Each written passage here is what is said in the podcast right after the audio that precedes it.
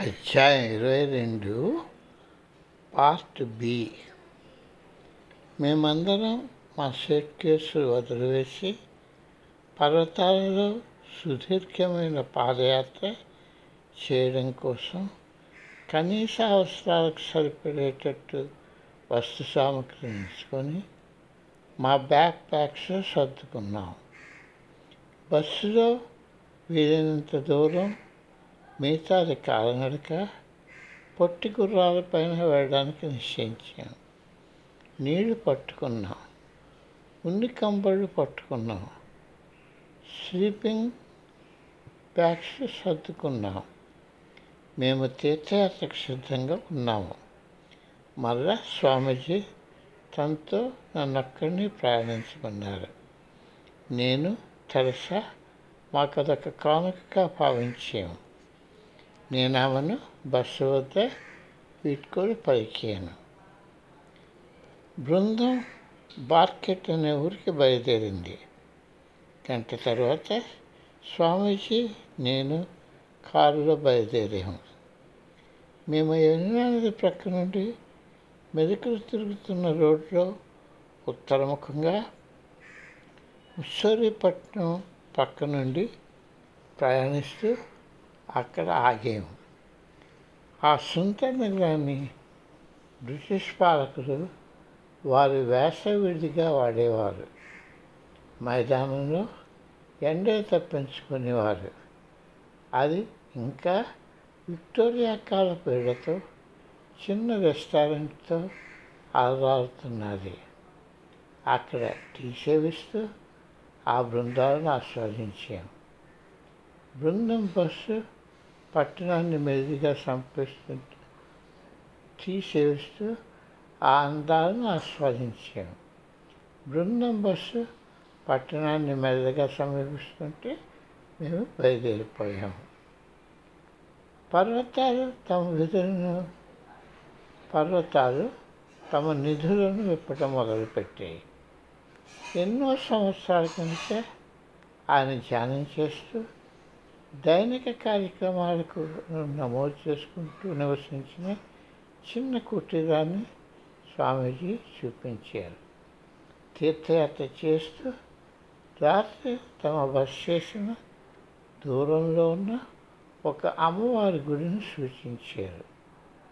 సాధువుగా ఓ పర్వతాల్లో తిరిగిన మార్గాలను నాకు చూపించారు. ఒక్క ఆకులను భక్షిస్తూ రాత్రిపూటను తనకు అడవి జంతువులు హాని చేయకుండా ఉండటానికి చెట్టు కమ్మల్లో పడుకున్న అడవిని చూపించారు ఆయన చెప్తున్న విషయాలన్నీ నాలో ఆసక్తిని రేకెత్తించాయి. వాన మొదలుతున్న సమయానికి బస్సును మేము చేరాము. ప్రభుత్వం నడుపుతున్న సత్రంలో బస చేసాము గదులన్నీ చెమ్మ చీకటి పై భాగంలో పెట్టిన మా సామానంతా తడిగా ఉన్నాయి. అందరికీ ఆకలి అలసట గబగబా టార్పాలిన్తో వంట ప్రదేశానికి వంటకి ఏర్పాటు చేసి మాతో వచ్చిన గ్రేడ్లు వంట చేయడానికి ఉపక్రమించారు. మాలో కొంతమంది రోడ్డు చివరిలో ఉన్న టీ దుకాణానికి వెళ్ళాము. అక్కడ బల్ల మీద కూర్చొని టీ త్రాగుతూ కథలు చెప్పుకున్నాం. ఆ రాత్రి స్వామీజీ మాలో కొంతమందిని తన గదికి పిలిచారు. అక్కడ అందరం టీ త్రాగాం అక్కడ ఆయన శంకరాచార్యునిగా గడిపిన రోజుల గురించి మాట్లాడుకున్నాం. శంకరాచార్య వారు భారతదేశ నాలుగు భాగాలలోనూ నాలుగు కేంద్రాలను ఆయన అంత్యకాలంలో గడిపిన చోట ఐదవ ఆధ్యాత్మిక కేంద్రాన్ని నెలకొల్పారు శతాబ్దాల తరపుడి ఈ కేంద్రాలు ఆధ్యాత్మిక పీఠాలుగా ఆ పీఠాధిపతులు చెప్పినది వేలంగానూ భావించేవారు. స్వామీజీ ఎలాగ శంకరాచార్య అయ్యారో విన్నా ఇదంతా జరిగిన చోట ఈ కథ వినడానికి ఎంతో ఆనందం అయింది. పంతొమ్మిది వందల నలభై సంవత్సరం చివరిలో అంటూ స్వామీజీ మొదలుపెట్టారు. మా గురువుగారు ఎంతో కఠోరమైన సాధన చేయమని చెప్పారు. అవి నేను ఆరు నెలలు చేయాలి. వాటిని నన్ను భారతదేశ మధ్య ప్రాంతంలో ఉన్న ఫేరీఘాట్ ఆవరణ నిర్మానుష్యమైన అడవికి వెళ్ళమని అక్కడ నర్మనాది తీరాన ఈ కఠోర నియమాలు పాటించమని ఆదేశించారు. ఆ సమయంలో నా సహచరులు మొసళ్ళు మాత్రమే. వాటిలో చాలా నదిలో నివసిస్తూ పగటిపూట నా చుట్టూ ఎండలో పడుకునేవి. అది నిర్మానుష్యం అవడంతో ఎవరు నన్ను ఇబ్బంది పెట్టేవారు కాదు. కొంతమంది దూర గ్రామస్తులు నాకు పాలు రొట్లు రోజుకొకసారి వచ్చి ఇచ్చేవారు. నా జీవితంలో అదెంతో ఆనందమయ కాలం. ఒకరోజు ధనవంతులైన వేటగాళ్ళు ఆడకుండా వెళ్తూ జాలంలో నేను నిశ్చలంగా కూర్చోవడం చూశారు నేను నిశ్చలంగా ఉండటంతో మొసళ్ళు ఏ భయం లేకుండా నా చుట్టూ ఎండలో కూర్చుని ఉన్నాయి. నాకు తెలియకుండా ఆ వేటగాడు భయంకర జంతువుల మధ్య నేను కూర్చున్న ఫోటోలు తీశారు. త్వరలోనే ఆ ఫోటోలు వార్తాపత్రికల్లో ప్రచురితమయ్యాయి. ఒక యువస్వామి రోజుకొకసారి అతి కొంచెం ఆహారం తీసుకుంటూ నివసిస్తున్న కథలు ప్రచారంలోకి వచ్చాయి. అవి ఆ ప్రాంత కరవీరపీఠం శంకరాచార్యులైన డాక్టర్ కుట్టుకోటి చెవులకు తాకాయి. ఆయన నమ్మకస్తులైన పండితులను రహస్యంగా నా దినచర్య చూసి తనకు తెలుపమని పంపారు. వారు నా పూర్వచరిత్ర భారతీయ తత్వశాస్త్రంలో నా పాండిత్యం నా గురువు గారు ఎవరు అన్న విషయాలు సేకరించి ఆయనకు పంపారు. అంతకాలంలోనే డాక్టర్ కుట్టుకోటి నన్ను చూడడానికి వచ్చారు. ఒకరికొకరికి ఎంతో నచ్చాము. ఆయన ఆధ్యాత్మికతకు సంస్కృతంలో పాండిత్యానికి నేను ఆయన్ని గౌరవించాను.